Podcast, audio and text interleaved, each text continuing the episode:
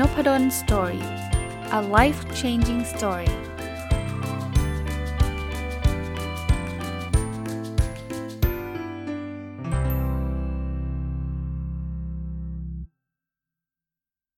วัสดีครับ ยินดีต้อนรับเข้าสู่นพดล Story พอดแคสต์นะครับแล้วก็วันเสาร์นะครับ ยินดีต้อนรับเข้าสู่รายการ ผู้ประกอบการวันหยุดหรือ Weekend Entrepreneur นะครับ ยังคงอยู่กับหนังสือที่ชื่อว่ารวยก่อนอายุ 40 คู่มือชั้นยอดสู่ความร่ำรวย ผู้เขียนคือคุณปาสอิซากิไวเบอร์เกอร์นะผมเอามารีวิวไว้เมื่อสัปดาห์ที่แล้วนะครับ ก็มีคนแซวหรือก็ไม่ได้แซวหรอกเขาก็เขียนกลับมา บอกว่าเกินแล้วอาจารย์ เพราะว่าหลายคนเป็นคนฟังผมอายุเกิน 40 หนังสือบอกรวยก่อน 40 เกินก็ฟังได้นะครับ เราก็ อาจจะรวยช้าไปนิดนึง 5 ปี 10 ปีนะครับหรือมากกว่านั้นก็ได้นะคน 60-70 ฟังอยู่ก็ก็ยังรวยได้นะครับคอนเซปต์นี้อาจจะไม่ได้เป็นคอนเซปต์ที่ใช้ได้สำหรับผู้ประกอบการวันหยุดอย่างเดียวนะครับ เพราะว่ามันเป็นเรื่อง mindset การทำธุรกิจวิธีการต่างๆ แต่ผมคิดว่า apply ได้ หรือว่าเอามาประยุกต์ใช้ได้นะครับ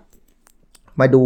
อันถัดไปที่ผมคิดว่าเป็นประโยชน์นะครับเขาพูดถึงเรื่องของความอดทนอดกลั้น กับการหว่านและการเก็บเกี่ยว นะครับ มีคำพูดของพูลิลิอุสไซรัสและก็เซนเตนตีเอนะครับ บอกว่าความอดทนคือยารักษาความทุกข์ยากทั้งปวง คือผู้ประกอบการวันหยุด หรือจะเป็นผู้ประกอบการทั่ว ๆ ไปเนี่ย ผมคิดว่าน้อยคนมากนะครับ ที่ทำวันเดียวแล้วก็กำไรแล้วก็เลิกทำได้เลยนะครับรวยทันทีภายในคืนเดียว ผมว่ายากไม่ใช่ว่าไม่มีนะครับคงมีบ้างเหมือนกันนะครับแต่ยาก เพราะฉะนั้นเนี่ยสิ่งที่ทำเนี่ยมันต้องใช้เวลา คราวนี้เคล็ดลับของความสำเร็จอย่างหนึ่งคือเราต้องสามารถอยู่กับมันได้นานพอ บางคนเนี่ยเป็นคนที่มีไฟนะ มีไอเดียดีนะ แต่ว่าความอดทนต่ำคือทำ Weekend Entrepreneur สัปดาห์หนึ่งโหสนุกมากลุยเต็มที่สัปดาห์ที่ 2 ลุย พอสัปดาห์ที่ 3 เริ่ม เอ๊ะทำไมขายไม่ค่อยออกเลิกดีกว่า มันก็มันก็ยากครับทำอะไรมันจะบอกว่า 2-3 สัปดาห์มันจะรวยเลยเนี่ย อย่างที่ผมบอกมีแต่น้อย มีแต่น้อย ในหนังสือเขาก็มีคำแนะนำนะครับเขาบอกว่าสิ่งที่ยังไม่สำเร็จผลในตอนนี้ อาจจะสำเร็จได้เมื่อเวลาผ่านไปเรื่อย ๆ ผมก็เป็นหนึ่งในคนที่เชื่อในเรื่องนี้ ผมไม่ได้บอกว่าเฮ้ยอย่างนี้เราต้องรอไป 20-30 ปี มันไม่ได้ถึงขนาดนั้น แต่มันมีเวลาพอสมควร ที่ผมก็ชอบยกตัวอย่างอยู่เรื่อยๆ ว่าพอดแคสต์ผมที่ผมทำแล้วมีคนฟังเป็นหลักหมื่น ซึ่งถามว่าหลักหมื่นนี่เยอะไหมไม่ได้เยอะอะไรนะครับ ถ้าเทียบกับช่องที่เขาระดับท็อปของประเทศเนี่ยโอ้เขาไม่รู้กี่กี่เท่าเลยครับมากกว่านี้ แต่สำหรับผมเนี่ยหลักหมื่นก็เยอะแล้ว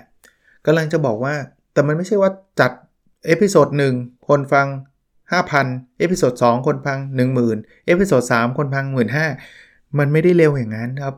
ผมจัดติดต่อกันมาเป็นปีที่ 4 แล้ว ติดต่อกันทุกวันนะครับจำนวน episode ท่านก็ดูชื่อได้นะครับ 1,400 จะ 50 ตอนแล้วนะครับ 1,450 วันที่ติดกัน มันจะค่อยๆดีขึ้นนะครับ อย่างที่เขาหนังสือเขาบอกนะครับว่ามันจะสำเร็จเมื่อเวลาผ่านไปเรื่อยๆนะครับ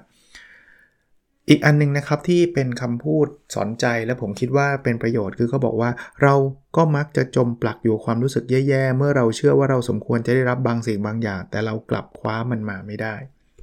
เช่นบางคนเนี่ยมีการเตรียมการโอ้ยทำ weekend entrepreneur ไปเรียนคอร์ส digital marketing ทำการตลาดดิจิตอลไปเรียนคอร์สทำอาหารคือคือคาดหวังทุกอย่างว่าทำวันแรกคนจะแบบกินแล้วจะติดใจแล้วจะสั่งซื้อ มหาศาลวันหนึ่ง200 ออเดอร์ พอทำมามีคนสั่ง2คน เศร้าไหมเศร้าครับ แต่อย่าไปจมปลักกับมันนี่คือธรรมชาติเลยครับ น้อยคนนะครับที่ทำวันแรกแล้วตู้มขึ้นมาเจ๋งขึ้นมาทันทีครับ หนังสือบอกว่า หากคุณกำลังลงมือทำในสิ่งที่ถูกต้องอยู่เวลาก็จะดูแลความสำเร็จให้ของให้ของคุณให้เอง คือคุณทำไปในสิ่งที่คุณคิดว่ามันใช่ที่มันถูกต้องเนี่ย เวลาจะช่วยคุณเองนะครับ คืออะพูดแบบนี้บางคนบอกอย่างนั้นแปลว่าเราไม่ต้องปรับอะไรเลยใช่ไหมต้องบอกว่าไม่ใช่นะ คือเวลาบอกเวลาจะเวลาจะช่วยเราเนี่ยเราต้องทำในสิ่งที่ถูกต้อง เพราะฉะนั้นเนี่ยระหว่างที่ทำเนี่ยเราต้องเรียนรู้ไปเรื่อยๆนะคือไม่ใช่ว่าฉันจะทำแบบนี้อาจารย์นพดลเขาบอกเวลาจะช่วยเราเอง ฉันก็ทำแบบนี้ขายไม่ออก ฉันก็จะลุยขายแบบนี้ไปเรื่อยๆ แล้วเดี๋ยววันนึงมันจะขายออกแหละ อาจารย์เขาบอกเอง อย่างตอนพอดแคสต์นะตอนแรกคนฟังน้อยอาจารย์เขาก็ทำไปเรื่อยๆ แล้วเดี๋ยวคนก็ฟังเป็นหมื่นเอง ไม่ได้เป็นแบบนั้นครับ ผมบอกว่าทำต่อไปแต่ว่าเราต้องปรับใหม่ๆผมทำผมไม่มีไมค์คนบอกว่าฟังเสียงอาจารย์ไม่ค่อยชัด ผมก็ไปปรับไปซื้อไมค์มาทดลองเสียง ถ้าผมยังใช้แบบเดิมตั้งแต่ day one บันนี้อาจจะมีคนฟังมากขึ้นจริง แต่อาจจะไม่ถึงหมื่นหรอกครับ อาจจะหลักร้อยเพราะฟังไม่ค่อยรู้เรื่อง เสียงก็ไม่ค่อยดี อย่างเงี้ยแปลว่าเวลาเราพูดว่าเวลามันจะช่วยเราเนี่ยคือเราต้องเรียนรู้ไปเรื่อยๆ ปรับปรุงไปเรื่อยๆครับแต่ทำแบบความอดทนทำอย่าอย่าทำแบบสองสัปดาห์แล้วยังไม่เห็นมีคนฟังเลิกทำดีกว่า อย่างนั้นนะโอกาสที่จะสำเร็จยากนะครับ อีกพอยต์หนึ่งที่เขาพูดนะ ในเรื่องนี้เขาบอกว่าแน่นอนว่าความลังเลคือคุณสมบัติที่แย่มากๆ แต่ความหุนหันพันแล่น ในตอนที่เราตัดสินใจอย่างเซ่อซ่าและไม่ยั้งคิดก็เป็นคุณสมบัติที่เร็วร้ายไม่แพ้กัน คือประเด็นคือ ทางสายกลางนั่นแหละครับ บางคนลังเลต้องการทุกอย่างเพอร์เฟกบอกโหจะทำทุกอย่างมันต้องพร้อมทุกเรื่องไม่ต้องมาคอมต้องหรูต้องทำรีเสิร์ชต้องสุดท้ายไม่ได้ทำอะไรเลย แต่ในขณะเดียวกันนี่ผุนหันพันแล่นบอกเอาเลย เอาเงินมาเลย 3 0 0แสนลงไปเลย ไม่ต้องคิดมาก ก็เจ๊งพอกัน คือมันไม่มีคางสุดโต่งไปด้านใดด้านหนึ่งนะครับ คือเราเราต้องกล้าตัดสินใจใช่ ลดความลังเลลงบ้างใช่ แต่ไม่ใช่หุนหันพันแล่นนะครับ เพราะนั้นเรื่องความอดกลั้น ความอดทน การตัดสินใจก็เป็นทักษะของผู้ประกอบการ ที่จะประสบความสำเร็จรวมทั้งผู้ประกอบการวันหยุดเช่นเดียวกันนะครับ คราวนี้เรามาดูเรื่องของความมีวินัยในตัวเอง กับความกล้าหาญนะครับ ก็มีคำกล่าวนะครับของคุณซิซิโรตุสซูลาเน่ disputationist นะครับ บอกว่า ความโชคดีจะเข้าข้างคนที่กล้าหาญอ่าคราวนี้จะทำอะไรเนี่ยผมคิดว่าเราเริ่มมีความกลัวใช่ปะ่ะเราเริ่มรู้สึกว่า ฉันจะทำได้หรอ ปกติครับทุกคนมีความกลัวนะครับ โดยเฉพาะช่วงแรก ๆ ที่เราทำในสิ่งที่เราไม่เคยทำเป็นธรรมชาติครับ ผมเริ่มต้นที่จะทำพอดแคสต์ผมกลัวไหมกลัวครับ อาจารย์กลัวอะไรกลัวคนไม่ฟังครับ เอาจริง โอ้ยอาจารย์เป็นถึงอาจารย์ทำพอดแคสต์ไม่มีคนฟังดูอาย แต่ว่าผมมานั่งคิดแล้วยังไงอะคนไม่ฟังแล้วจะผมจะอายใครอะในเมื่อเขาไม่ฟังผมใช่ปะเพราะนั้นเริ่มต้นได้เลยมันไม่ได้ทำให้ผมเดือดร้อน ไม่ได้ทำให้คนอื่นเดือดร้อนนะครับหนังสือก็พูดพูดเรื่องนี้ครับเขาบอกว่าเราชอบชอบพูดพล่ามบ่นและอิจฉา แต่เมื่อถึงเวลาที่ควรจะลงมือปฏิบัติจริง ๆ คนขี้ขลาดกับมีแนวโน้มที่จะเลิกล้มการพินิษ พิจารณาในเรื่องต่างๆ ของตัวเอง คือโอ๊ยอิจฉาทำไมคนนั้นได้อย่างนั้นทำไมคนนี้ได้อย่างนี้นะครับ หรือแบบบ่นไปเรื่อย เราไม่มีโอกาสโน่นนี่นั่น แต่ว่าพอถึงเวลาเรามีโอกาสไม่ทำก็เขาก็บอกเนี่ยเป็นลักษณะของคนขี้ขลาดนะครับ คือคือไม่เอาละเลิกดีกว่าแบบบางทีเราก็อาจจะไม่ได้ขี้ขลาดหรอกเราอาจจะกลัวความล้มเหลว ก็คล้ายๆขี้ขลาดนะนะแต่ว่าเดี๋ยวพูดไปเยอะไง ไอ้นั่นมันฟลุกไอ้นี่มันโชคดี เดี๋ยวเราทำแล้วเราเราทำไม่ได้แบบเขาเราจะกลายเป็นว่าเราเราด้อยกว่าเขา ถ้าเรามี mindset แบบนี้มันก็ยากนะครับที่จะไปต่ออะคราวนี้เรื่องเรื่องของไอ้ความความจะเรียกอะไรนะ ความกล้าหาญความมีวินัยอะไรต่างๆเนี่ยบางทีมันขึ้นอยู่กับวัยเหมือนกันนะเขาบอกงี้หนังสือเขาบอกว่ายิ่งเรามีอายุมากขึ้นเท่าไหร่เนี่ย เราก็จะยิ่งเปลี่ยนแปลงตัวเองได้ยากมากขึ้นเท่านั้น ยิ่งเรากลัวความเปลี่ยนแปลงมากเท่าไหร่ เราก็จะยิ่งสร้างข้อจำกัดให้กับพัฒนาการของตัวเราเองมากขึ้นเท่านั้น จริงส่วนใหญ่อาจจะไม่ได้ทุกคนแต่จริง คือคือสังเกตไหมพอคนอายุเยอะๆเนี่ยมันจะมีความเยอะอยู่ในตัว ความเยอะคือคอนเซอร์เวทีฟเราวางเรื่องนั้นเราวางเรื่องนี้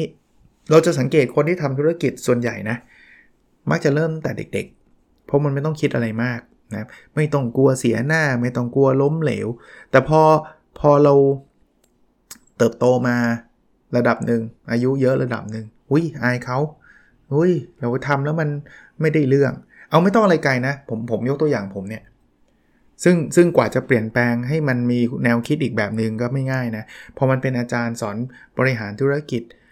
ไม่กล้าทำธุรกิจเอง กลัวเสียหน้าครับ กลัวเสียหน้าว่าโหยไปสอนเขาทาธุรกิจเป็นไงล่ะตัวเองทำเจ๊งเฮ้ยจริง ๆ คนสอนคนอื่นให้ทำธุรกิจเนี่ยไม่ได้แปลว่าตัวเองจะต้องประสบความสำเร็จเป็นเป็นมาร์คซักเกอร์เบิร์กก่อนถึงจะมาสอนได้นะ เราสอนเนี่ยเราสอนหลักการที่มาจากมาร์คซักเกอร์เบิร์กที่มาจากบิลเกตที่มาจากสตีฟจ็อบ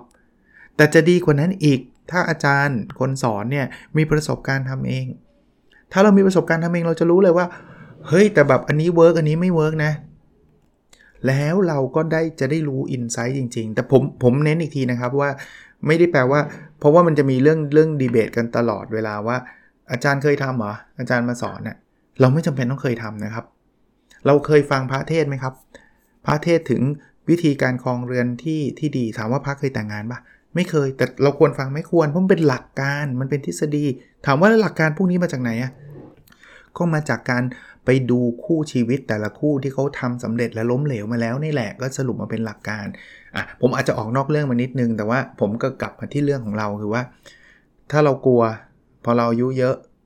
เรากลัวเสียหน้าเรากลัวทุกอย่าง เราจะไม่ได้ไปไหน เราก็อยู่ของเราแบบนี้แหละ ถ้าท่านพอใจบอกก็ผมอยากอยู่แบบนี้มีอะไรไหมหนูอยากอยู่แบบนี้มีอะไรไหมก็ไม่มีครับ แต่ถ้าเราอยาก เปลี่ยนแปลงเราต้องเอาชนะความกลัวพวกนี้นะครับมีความกล้าหาญนะครับพอผมลองมาทำสตาร์ทอัพลองมาทำนู่นทำนี่เออเฮ้ยบางอย่างหนังสือเขียนไว้เรามาทำแล้ว work เว้ยเฮ้ยบางอย่างมันไม่ work เพราะผมทำอะไรล้มเหลวเยอะแยะครับบางคนก็อุตส่าห์ให้เกียรตินะ บอกว่า อาจารย์แบบทำมานู้นก็สำเร็จโอ้โหไม่ครับ เยอะล้มเจ๊งแบบเขาเรียกว่าแบบไม่สำเร็จเยอะกว่าสำเร็จไม่รู้กี่เท่านะครับ ก็ก็ อย่างที่ว่าแหละครับ คือถ้าเราไม่กล้าเลย มันก็ก็คงต้องยอมรับสภาพว่าเราก็คงต้องเป็นอย่างที่เราเป็นอยู่แหละ ถ้าใครแฮปปี้อยู่แล้วก็ไม่ได้ผิดอะไรนะครับ มันมีข้อคิดทิ้งท้ายไว้สำหรับเรื่องของการมีวินัยและความกล้าหาญคือก็บอกว่า คนส่วนใหญ่มักจะรู้สึกมีความสุขบนความทุกข์ของคนอื่นโดยทันที เมื่อพวกเขาได้ยินเรื่องราวความล้มเหลวของคนที่เพียรพยายาม และนี่จึงเป็นเหตุผลง่าย ๆ ที่ทำให้พวกเขารู้สึกพึงพอใจกับความขี้ขลาดของตัวเองมากยิ่งขึ้น อันนี้เป็นคำพูดที่แบบกระแทกใจมาก แล้วถ้าคนที่รู้สึกแบบนั้นจริงๆ อาจจะอาจจะรับไม่ได้เลยก็ได้นะ เอาตรงๆนะ คืองี้สมมุติว่าเราเป็นคนกลัว แล้วเรารู้สึกว่าแบบเดี๋ยวออกไปทำแล้วเดี๋ยวมันจะล้มเหลวบางคนปรากฏว่าเราไปเจอเพื่อนเราคนหนึ่งที่มันก็กลัวเหมือนเราแหละ แต่มันกล้าทำคราวนี้พอทำเสร็จแล้วมันก็ล้มเหลว เราจะเราจะเริ่มรู้สึกมีความสุขเลยแบบเป็นไงล่ะกะแล้วเห็นไหมล่ะโชคดีนะเนี่ยที่เราไม่ทำนะครับเรากลายเป็นมีความสุขบนความทุกข์ของเขาสะใจที่เห็นเขาล้มเหลว แล้วก็เอาเรื่องราวความล้มเหลวเนี่ยเป็นเหตุผลบอกดูถูกแล้วล่ะที่ฉันไม่ออกมาทำอะไรแบบเนี้ยถูกแล้วล่ะที่ฉันไม่ไปทำ weekend entrepreneur เห็นไหมไอ้คนนี้ทำเห็นไหมพอมันทำเสร็จแล้วมันไม่ประสบความสำเร็จเห็นปะเราก็จะภูมิใจในการตัดสินใจที่เราไม่กล้าทำอะไร ทั้งๆนี่จริงๆแล้ว ใช่ครับเขามีโอกาสล้มเหลว แต่ถ้าเกิดเขายังคงทำต่อแล้วเขาศึกษาเขาปรับปรุงเดี๋ยวเดี๋ยวเขาก็สำเร็จ แต่พอเขาสำเร็จเราอาจจะไปบอกว่ามันโชคดี มันเป็นหนึ่งในร้อยก็ก็ก็มีสิทธิ์จะคิดอย่างนั้นครับ ถ้าคิดอย่างนั้นเราก็ต้องพอใจว่างั้นเราก็อย่าทำอะไรนะครับ เราก็อยู่ของเราไปแบบเนี้ยทั้งนี้ทั้งนั้นผมไม่ได้บอกว่าคนไม่ได้ทำวิกเกนองเทอร์เบเนอร์ไม่ดีไม่กล้าขี้ขาดไม่ใช่นะครับ ให้ท่านตัดสินใจเอาเองได้ ผมไปจัดท่านไม่ได้อยู่แล้วนะครับ ว่าคนไหนควรทำอะไรนะครับเพียงแต่ว่าให้เป็นไอเดียว่าบางทีเราสร้างข้อสนับสนุนตัวเราเองทั้งทั้งที่มันเกิดจากความกลัวความไม่กล้าความอายความอะไรต่างๆ เท่านั้นเองครับ มันทำให้เรารู้สึกดีอะเวลาที่เราไม่อยากจะเปลี่ยนแปลงอะก็ท่านก็ต้องไปตัดสินว่าท่านควรจะเปลี่ยนหรือไม่เปลี่ยนนะครับอะมาอีกเรื่องหนึ่งคือเป็นเรื่องของเงินเก็บบำนาญแผนสำรองหากเกิดความผิดพลาด เรื่องนี้สำคัญไม่ว่าจะเป็นกับใคร weekend entrepreneur ที่เราพยายามผมพยายามจัดมาเป็นเป็นปีๆแล้วเนี่ยกระตุ้นให้ท่านได้คิดได้ได้ทำเนี่ยก็คือเรื่องนี้เหมือนกันนะครับ การหาไรายได้เพิ่มเติม การเก็บเงินสำรองไว้ โลกเราไม่แน่นอนนะ เราเห็นเศรษฐกิจดูทิศทางไม่ค่อยดีเลย ขณะที่โควิดมันกำลังจะหายไปละจะพูดแบบนี้ก็ได้นะ ก็ยังมีคนติดแต่ว่ามันก็ไม่ได้เป็นเรื่องซีเรียสแล้ว ติดก็หายกันนะครับ แต่ว่าเรื่องเศรษฐกิจตั้งแต่ ตลาดหุ้นคริปโต ค่าเงินหรืออะไรก็ตามเนี่ยเราจะเริ่มเห็นความน่ากลัว แล้วไม่ใช่เฉพาะประเทศเราต่างประเทศมาอย่างสหรัฐอเมริกาตลาดหุ้นก็ตกระเนระนาดหนังสือเขียนไว้แบบนี้ครับ บอกว่าหากคุณไม่สามารถลงมือทำสิ่งต่างๆ ที่สำคัญในชีวิตของคุณได้ เพราะคุณต้องเก็บออมเงิน งั้นคุณก็เอกเก็บเงินให้น้อยลงเถอะ เป็นเรื่องน่าเศร้าที่ต้องเห็นคนบางคนที่เอาแต่เก็บออมเงินอย่างไม่หยุดหย่อน พวกเขาปฏิเสธที่จะมอบความต้องการขั้นพื้นฐานให้กับตัวเองและครอบครัว และจากนั้นก็เสียชีวิตก่อนวัยอันควร โดยที่ไม่ได้รับความสุขจากผลลัพธ์การทำงานของตัวเอง แม้แต่น้อย คนส่วนใหญ่มักใช้ชีวิตแบบนี้ ขอคุณจงอย่าลงเอยแบบนี้เลยนะ เรื่องออมเงินเนี่ยผมจะพูดแบบนี้แล้วกันครับ เมื่อกี้ผมอ่านข้อความนี้ให้ฟังคือมากเกินไปก็ไม่ดี แต่น้อยเกินไปก็ไม่ดี คือจริง หนังสือ how to ทุกเล่มเนี่ยผมบอกได้เลยนะ ไม่ว่าเรื่องไหนก็ตามนะ มันมีจุดออ t ติมัมของมันอยู่ จุดมากไปกับจุดน้อยไป ผมเกินบอกว่าเศรษฐกิจไม่ดี เมื่อกี้ใช่ครับ ผมอยากให้เราเตรียมออมเงิน ให้เราระมัดระวังในการใช้จ่าย ให้เราพยายามหาไรายได้ทางที่ 2 ทางที่ 3 ทางที่ 4 โดยที่ไม่ต้องลาออกมาก็ได้ นี่คือธีมรายการของวิกแอนนองเทอร์เพเนอร์หามาได้ก็อย่าใช้อย่างฟุ่มเฟือย ใช้เท่าที่จำเป็นเก็บออมไว้เอาไปลงทุน แต่บางคนเหมือนกันมาเอ็กซ์ตรีมอย่างหนังสือเล่มนี้ คือฉันจะออมอย่างเดียวละ ข้าวฉันไม่กินละ ฉันฉันอยู่แบบแบบสภาพแวดล้อมแย่มาก ฉันจะทำงานหนักทำงานแบบนอนวันละ 2 ชั่วโมง แล้วฉันจะทำงาน 7 วันต่อสัปดาห์ ออมได้เยอะไหมได้เยอะครับ แต่สุดท้ายมันเป็นเรื่องน่าเศร้านะ ที่ทั้งตัวเขาเอง หรืออาจจะรวมไปถึงครอบครัวบางทีป่วย แล้วเชื่อไหมมันดูน่าตลกนะ ป่วยหนักจนกระทั่งต้องใช้เงินออมที่เก็บมาทั้งหมดไปรักษาตัวเองครับ คือคือเราควรทำแบบนั้นไหมอะผมคิดว่าทุกคนคงตอบเหมือนกันว่าไม่ควร แต่บางคนทำแบบนั้นจริง ๆ นะครับตระหนักรู้ด้วยว่าเราต้องรู้จักใช้เงินนะครับ ถ้าเอาแบบเบียดเบียนตัวเองเราต้องเก็บเงิน ฉันต้องเก็บเงินไม่ใช่เรื่องดีเลยครับ ถ้าถ้าผมไม่ได้บอกเก็บเงินเป็นเรื่องที่แย่ ถ้าเก็บเหมาะสม แต่ถ้าเก็บเหนียวซะจนเกินไป ไม่ใช่เรื่องที่ดีแน่นอนนะครับอะมาถึงเรื่องของอารมณ์บ้าง คือต้องยอมรับว่าคนเราเนี่ยมีไบแอสครับ มีความรู้สึก มีมีจะเรียกว่าความลำเอียงนะครับ หนังสือพูดงี้ คนส่วนใหญ่มักจะอวยการกระทำของตัวเองเกินจริง และมีแนวโน้มว่าพวกเขาจะสร้างคุณค่าให้กับตัวเองด้วยผลงานที่หยิบยืมมาจากคนอื่นๆ หากคุณประเมินค่าการกระทำของตัวเองต่ำลง เพราะความอ่อนน้อมถ่อมตน นั่นก็อาจจะเป็นข้อผิดพลาดร้ายแรงที่จะขัดขวางไม่ให้คุณก้าวหน้าไปได้ไกล อ่าแรกนะ วกอวยตัวเองเกินจริง จริงๆเนี่ยไม่ได้เก่งแต่บอกว่าฉันเก่งฉันสุดยอด ถ้าเราแบบมั่นใจเวอร์มั่นใจเกินไป เราอาจจะทำบางทีไปขโมยงานคนอื่นมาโชว์อะเพราะตัวเองมันมันไม่ได้เก่งขนาดนั้นไงมันไม่ได้มีผลงานตลอดไงก็เริ่มแล้วไงขโมยงาน เอาคนนั้นคนนี้มาโชว์ว่าตัวเองเนี่ยสุดยอด อันนี้ดีไหมคำตอบคือไม่ดีแน่นอน ในทางกลับกันครับ ถ้าเราเป็นคนที่มั่นใจในตัวเองต่ำมากคือแบบ คือจะเรียกว่าอ่อนน้อมถ่อมตนแต่จริงมันเวอร์ไปอะ่ะฉันมันไม่ได้เรื่องฉันมันไม่เก่ง อันนี้เราก็ก้าวหน้าไม่ได้ เพราะเราจะถูกดูถูกตัวเอง มี opportunity มีโอกาสอะไรเข้ามาเราก็บอกไม่เอาไม่เอาไม่เอา เพราะว่าเราคิดว่าเรามันโง่เรามันไม่ได้เรื่องนะครับ หาจุดเหมาะสมให้เจอ แล้วยิ่งเราแบบลังเลเยอะเนี่ยนะหนังสือก็บอกนะครับบอกว่าความลังเลคืออุปสรรคของความสำเร็จ ผู้ชนะในการฉกฉวยโอกาส คือคนที่มองเห็นโอกาสต่างๆ และควยคว้ามันเอาไว้ เอาดีไม่นะเราไม่ค่อยเก่งเลย เราไม่ได้เรื่องเลย สุดท้ายมันจะผ่านเราไปหมดครับ โอกาสแบบนั้น แต่ถ้าเกิดเราไม่ชอบมัน เราปฏิเสธไม่ผิดนะครับ แต่บางทีชอบทุกอย่างแต่ว่าไม่มีความมั่นใจเนี่ย ลองทดลองดูก่อนก็ได้ครับ มาถึงอีกเรื่องคือความสิ้นเปลืองการพนันและความโง่เขลาเอานี้ง่ายๆฮะคุณทำ weekend entrepreneur เนี่ยถ้าคุณเอาเงินที่ทำเนี่ยไปใช้แบบสิ้นเปลือง ใช้ซื้อกระเป๋าแบรนด์เนม5ใบทั้งๆที่จริงมันไม่มีความจำเป็นเลย เงินคุณก็จะหมด เลวร้ายกว่านั้นคือเอาไปใช้ในการพนัน อยากรวยเร็วไงครับ ก็เออทำ weekend ทำเนินเหนื่อยแทบตายนะได้วันหนึ่งสองพันเอง เอาไปเล่นพนันบอลดีกว่า หมดเลยนะครับ พนันเนี่ยมันไม่ใช่หมดแค่เงินที่ได้เพิ่มนะอยากเอาคืนอีก เอาเงินเก็บที่มีไปเล่นอีก พังหมดนะครับ มันก็เป็นความโง่เขลาอย่างหนึ่งอะ่ะก็ไม่รู้จะเตือนยังไงนะครับ ก็ ส่วนตัวผมก็ก็ไม่สนับสนุนเลยในเรื่องการใช้เงินอย่างสิ้นเปลืองหรือพนัน หรืออะไรการทำอะไรที่มันโง่เขลาแบบนั้นนะครับ แต่ก็ไม่อยากไปจ้าอีกเหมือนกันว่าใช้คำว่าโง่เขลาบอกอาจารย์มาว่าผมโง่เหรอก็ก็พิจารณาดูก็ได้นะครับ ถ้าเกิดเล่นแล้วแล้วมีความสุข แล้วมันไม่ได้ทำให้ใครเดือดร้อนตัวเองเล่น 5 บาท 10 บาทก็ก็คงไม่ว่ากัน แต่ถ้าเกิดจะขายบ้านขายรถไปเล่นพนันเอาส่วนตัวขีดเส้นใต้ว่าส่วนตัวไม่สนับสนุนเลยครับ อีกเรื่องที่เป็นเรื่องที่สำคัญที่เรามองข้ามไม่ได้สำหรับผู้ประกอบการวันหยุด หนังสือไม่ได้บอกผู้ประกอบการวันหยุดนะครับเป็นภาพรวมแต่ผมไม่เน้นเรื่องผู้ประกอบการวันหยุดคือทักษะการสื่อสารนะครับเรื่องความรู้ที่เราต้องมีทำไมครับทำไมเราต้องมีความรู้และมีการสื่อสารที่ดี เพราะว่าคนส่วนใหญ่จะตัดสินเรา และบุคลิกภาพของเราจาก first impression first impression คือความประทับใจแรก หรืออย่างเต็มที่เขาบอกว่าไม่เกินประทับใจครั้งที่ 2 ถ้าครั้งแรกมันอาจจะแบบอุบิเหตุเจอกันยังไม่แน่แน่นอน แต่ครั้งที่ 2 ถ้าเจอยังคุณเป็นแบบนั้นอยู่เนี่ยเขาจะตัดสินคุณละนะครับ เพราะฉะนั้นการสื่อสารจึงเป็นปัจจัยสำคัญในการสร้างความประทับใจ สมมุติเราทำคอร์สสอน Weekend Entrepreneur ผู้ประกอบการวันหยุดเอาวันเสาร์ไปขอไปสอนที่ร้านกาแฟแห่งหนึ่งไปครั้งแรกเราไม่ได้เตรียมตัวเลย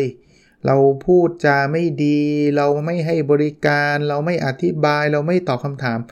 คิดว่าคอร์สต่อไปเขาจะเรียนกับเราไหมครับ ทั้งทั้งที่เจนวันนั้นมันอาจจะเป็นวันที่เราลืมไปเราแบบเหนื่อยเราอะไรก็ตาม แต่มันเป็น first impression แล้วอะเขาจะรู้สึกว่าคนนี้สอนหวย ทั้งนั้นที่มันอาจจะเป็นการสอนหวยครั้งแรกในรอบ 10 ปีของเราก็ได้ แต่ต้องระวังครับ โดยเฉพาะการเจอครั้งแรกสร้างความประทับใจให้ดี หลังจากนั้นเนี่ยถ้าเราสอนดีแล้วก็ประทับใจแบบว่าโอ้โหคนนี้สอนดีแล้ว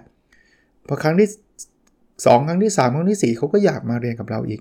หรืออาจจะเป็นครั้งที่ 5 ที่เราจะสอนดรอปไป แต่เขาจะรู้สึกว่า เออเออเขาคงเหนื่อยแหละ เพราะแต่ก่อนเขาก็สอนดีนะ เพราะว่าภาพเรามันคือการสอนดีแล้วไงเขาจะบอกอีกนะ ถ้าเกิดสมมุติว่าเราไม่รู้จะพูดอะไรเนี่ยเงียบไว้ดีกว่า ที่จะพูดเรื่องไร้สาระ หรือพูดอย่างปากพลอยเขาบอกว่าความเงียบมีค่าดั่งทองคำครับ ถ้าคุณเป็นคนไม่ฉลาดตราบใดที่คุณปิดปากเงียบความโง่เขลาของคุณจะไม่ถูกเปิดเผยออกมา บางคนเนี่ยพูดไปเรื่อยเปื่อยเลยนะ ขอให้ได้พูดเถอะ แล้วไม่ไม่ไร้สาระหรือหรือพูดอะไรที่มันแบบคำว่าปากพลอยอะ่ะแบบไปตำหนิเขาไปว่าเขาไอ้อย่างนั้นนะเราเงียบดีกว่าครับอะมาอันต่อไปเป็นเรื่องของกฎหมายบัญชีนะครับสำหรับเรื่องของคนทำธุรกิจเนี่ยสเรื่องนี้เป็นเรื่องที่สำคัญนะครับ เราต้องรู้จักกฎหมายให้ดีกฎข้อแรกที่แน่นอนนี้ทุกคนต้องเป็นอย่าทำอะไรผิดกฎหมายวิกเกนองเทอร์เบเนอร์แบบบางคนโอ้ยเขาไม่รู้หรอกจับไม่ได้หรอกอย่าทำนะครับ ผมผมขอสเตรสหรือขอเน้นว่าอย่าทำ วันหนึ่งมันมันไม่คุ้มได้ไม่คุ้มเสียนะครับ ถ้าเกิดรู้ผิดกฎหมายคุณอาจจะโดนปรับมหาศาลหรือถูกคดีอะไรเต็มไปหมด ไม่คุ้มเลย แล้วชื่อเสียงคุณก็จะเน่าไปเลย แล้วเดี๋ยวนี้ชื่อเสียงมันอยู่ในอินเทอร์เน็ตนะไอคนนี้โกงนะอย่าทำอย่าทำนะครับ เรื่องบัญชีเราต้องเข้าใจนะครับรายรับรายจ่ายยังไง ยิ่งเราทำเป็นผู้ประกอบการเนี่ยยังไม่เปิดบริษัทก็จริง แต่ว่ารายได้พวกนี้ต้องเสียภาษี ต้องแยกออกมาให้ชัดเจนว่าเรามีรายได้เท่าไหร่ค่าใช้จ่ายเท่าไหร่จดไว้ครับ มันไม่ได้เป็นเรื่องของภาษีอย่างเดียวครับ เราจะได้รู้ว่าที่เราทำมันคุ้มไหมเชื่อไหมครับบางคนทำเนี่ยดูเหมือนรายได้เยอะนะ แต่ค่าใช้จ่ายเยอะกว่า แต่เราไม่แยกบัญชีกับชีวิตประจำวันส่วนตัว ยิ่งทำยิ่งเจ๊งยิ่งทำยิ่งจนไม่รู้ตัวครับทำครับศึกษาเราอาจจะไม่ต้องถึงกับไปเรียนปริญญาตรีบัญชี 4 ปี แต่เอาเบื้องต้นหนังสือมีเยอะแยะให้อ่านนะครับ การทำบัญชีเบื้องต้นแบบเบสิกพื้นฐาน อย่างน้อยๆรายรับเท่าไหร่รายจ่ายเท่าไหร่เราต้องรู้ ถ้าบูผมไม่รู้จริงๆหาเพื่อนหาคนรู้จักมาช่วยก็ได้ครับ อีกเรื่องคือเรื่องของการประหยัดค่าใช้จ่ายในการทำธุรกิจ คือประหยัดได้ดีครับ แต่เขาบอกว่าอย่าไปประหยัดในเรื่องของการหาคนเก่งหรือมืออาชีพมาช่วยเรา บางคนเนี่ยเอ้ยคนนี้มันมันมันค่าตัวแพงไม่ให้มาดีกว่า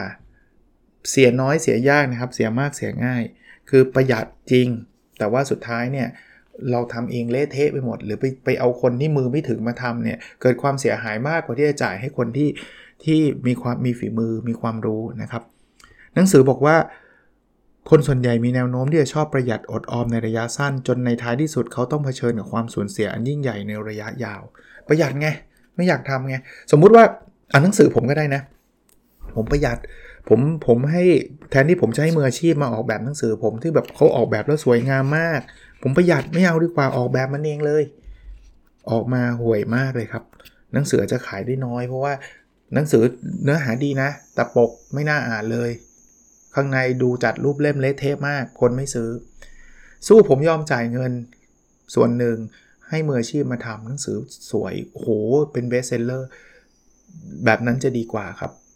เรื่องสินเชื่อการกู้หนี้ยืมสินทำได้ด้วยความระมัดระวังนะไม่ใช่กู้มาใช้กู้มาบริโภคนะกู้มาลงทุนนะทำได้นะครับ แต่ว่าต้องมีวินัยในตัวเองระมัดระวังไม่ทำอะไรเกินตัวนะครับถ้าเป็น weekend entrepreneur ของผมเนี่ยผมยังไม่สนับสนุนในตอนแรก อย่าเพิ่งทำอะไรใหญ่ ถ้าอยากทำก็ทำได้นะครับ แต่ว่าไม่ใช่ทางของผม เพราะว่าพอใหญ่แล้วมันมีความเสี่ยง เรายังไม่คุ้นเคย เอาไว้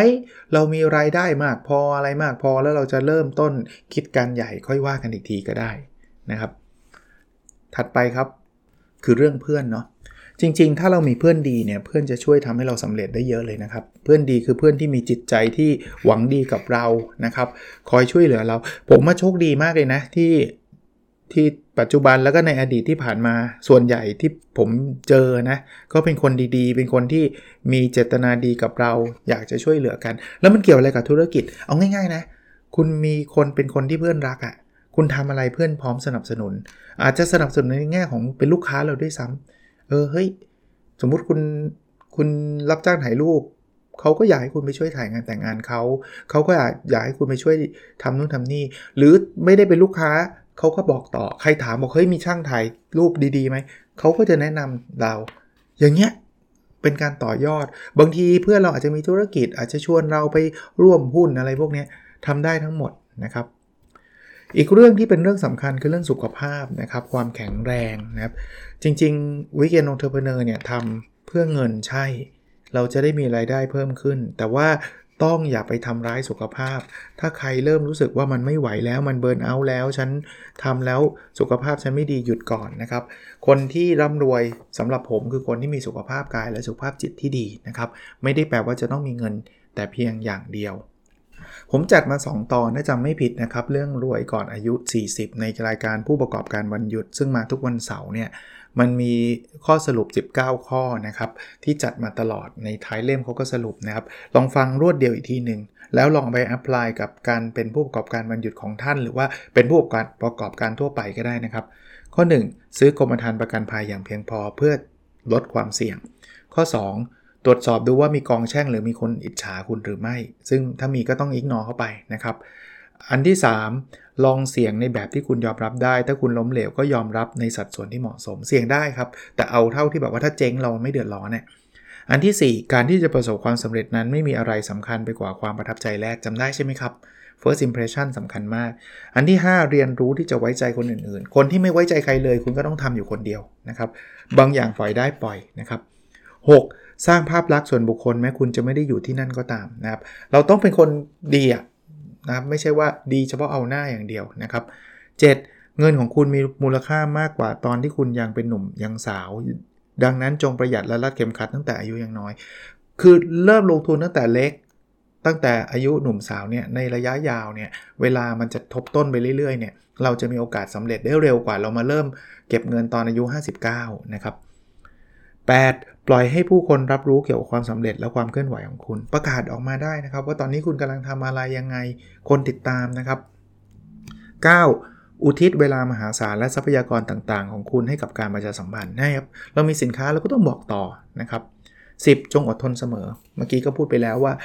มันไม่มีหรอกครับ overnight success น้อยมาก แบบคืนเดียวสำเร็จเลย 11. เตรียมแผนรองรับสถานการณ์ฉุกเฉินและอุทิศตัวเองทุกวันเพื่อทำให้ แน่ใจว่ามันเป็นไปได้ ทุกอย่างมันมีสถานการณ์ฉุกเฉินครับเขาเรียก contingency plan อะแผนเผื่อว่าถ้าเกิดไม่มีคนซื้อเราจะทำยังไงนะครับ เกิดล็อกดาวน์เราจะทำยังไง 12 ความอับอายคือความโง่เขลาความอับอายเพราะกลัวความล้มเหลวนั่นคือความโง่เง่าเขาที่มากยิ่งกว่า ไม่กล้าทำอะกลัวอายอายเขาอะไรเงี้ยอย่าเลยครับทำเถอะ ไม่มีใครมันไม่มันไม่น่าอายขนาดนั้นหรอกบางทีเราก็สร้างภาพความน่านกลัวความอายมากเกินไปนะครับ 12 ความสิ้นเปลืองและการพนันคือคำพ้องความหมายของความโง่เขลาเมื่อกี้พูดไปแล้ว สิ้นเปลืองเอาเงินไปพนันหวังรวยเร็วเจ๊งส่วนใหญ่นะครับ 14 ลงทุนในการพัฒนาความรู้ทั่วไปของคุณ หลีกเลี่ยงไม่ให้ตัวเองอยู่กับความการมีความรู้เพียงด้านเดียว ศึกษาหลาย ๆ เรื่องครับนะครับ กระจายความเสี่ยงนะครับ อย่าไปยึดติดกับเรื่องเดียวเรื่องใดเรื่องหนึ่งนะครับ ลองดูนะครับพัฒนาความรู้ด้วย 15 กฎหมายและการบัญชีคือเพื่อนของคุณนะเรื่องกฎหมายสำคัญจะบอกว่าเราไม่รู้กฎหมายไม่ได้นะข้ออ้างข้อนี้ไม่ได้นะครับ แล้วเรื่องบัญชีด้วยนะครับ ไม่รู้ก็ให้คนอื่นมาช่วยนะครับ16 อย่าประหยัดเงินกับการจ้างผู้เชี่ยวชาญ จงจ้างการบริการที่ดีที่สุด เมื่อกี้ก็เพิ่งพูดไปว่า ประหยัดแบบนั้นไม่คุ้มหรอกได้ไม่คุ้มเสีย 17 การกู้ยืมเงินและการกู้ยืมเพื่อการลงทุนไม่ใช่เรื่องเสียหายอะไรตราบใดที่คุณเลือกการกู้ยืมที่สามารถใช้นี้ได้ กู้ได้ไงครับ แต่ว่าเอาให้มั่นใจอย่าเกินตัวนะครับ ถ้าเป็นวิกแอนทรเพเนอร์ผมก็แนะนำว่ารอสักนิดนึงนะครับ18 ส่งเสริมเพื่อนของคุณ และเป็นผู้สนับสนุนให้กับเขาและเธอ ถ้าเราช่วยเพื่อนเรา เดี๋ยววันต่อไปเพื่อนก็จะช่วยเรากลับมา แต่อย่าไปคาดหวังนะ ว่าฉันช่วยเธอหนึ่งครั้งเธอต้องช่วยฉันหนึ่งครั้งอย่าไปคิดแบบสมการแบบนั้น และ 19 นะครับ ดูแลสุขภาพของคุณและทำให้ร่างกายของคุณแข็งแรง ไม่มีอะไรคุณค่ากว่าร่างกายและจิตใจเราอีกแล้วนะครับ เราได้เงินมาเราก็ต้องการทำให้ร่างกายและจิตใจเราเราดีขึ้นเท่านั้นนะครับ ก็เป็นหนังสือที่น่าสนใจอีกเล่มหนึ่งนะครับ รีวิวมาน่าจะ 2 สัปดาห์ได้มั้งครับ หรือ 2 หรือ 3 ไม่แน่ใจนะ ต้องต้องเรียนตรงๆแต่ว่ารวยก่อนอายุ 40 คู่มือชั้นยอดสู่ความร่ำรวย ผู้เขียนคือคุณแพสอิซากิเอ่อไวเบอร์เกอร์นะก็ น่าจะเป็นหนังสือที่ที่ดีไปหาซื้ออ่านกันได้นะครับ โอเคครับ แล้วเราพบกันในสดถัดไปนะครับ สวัสดีครับ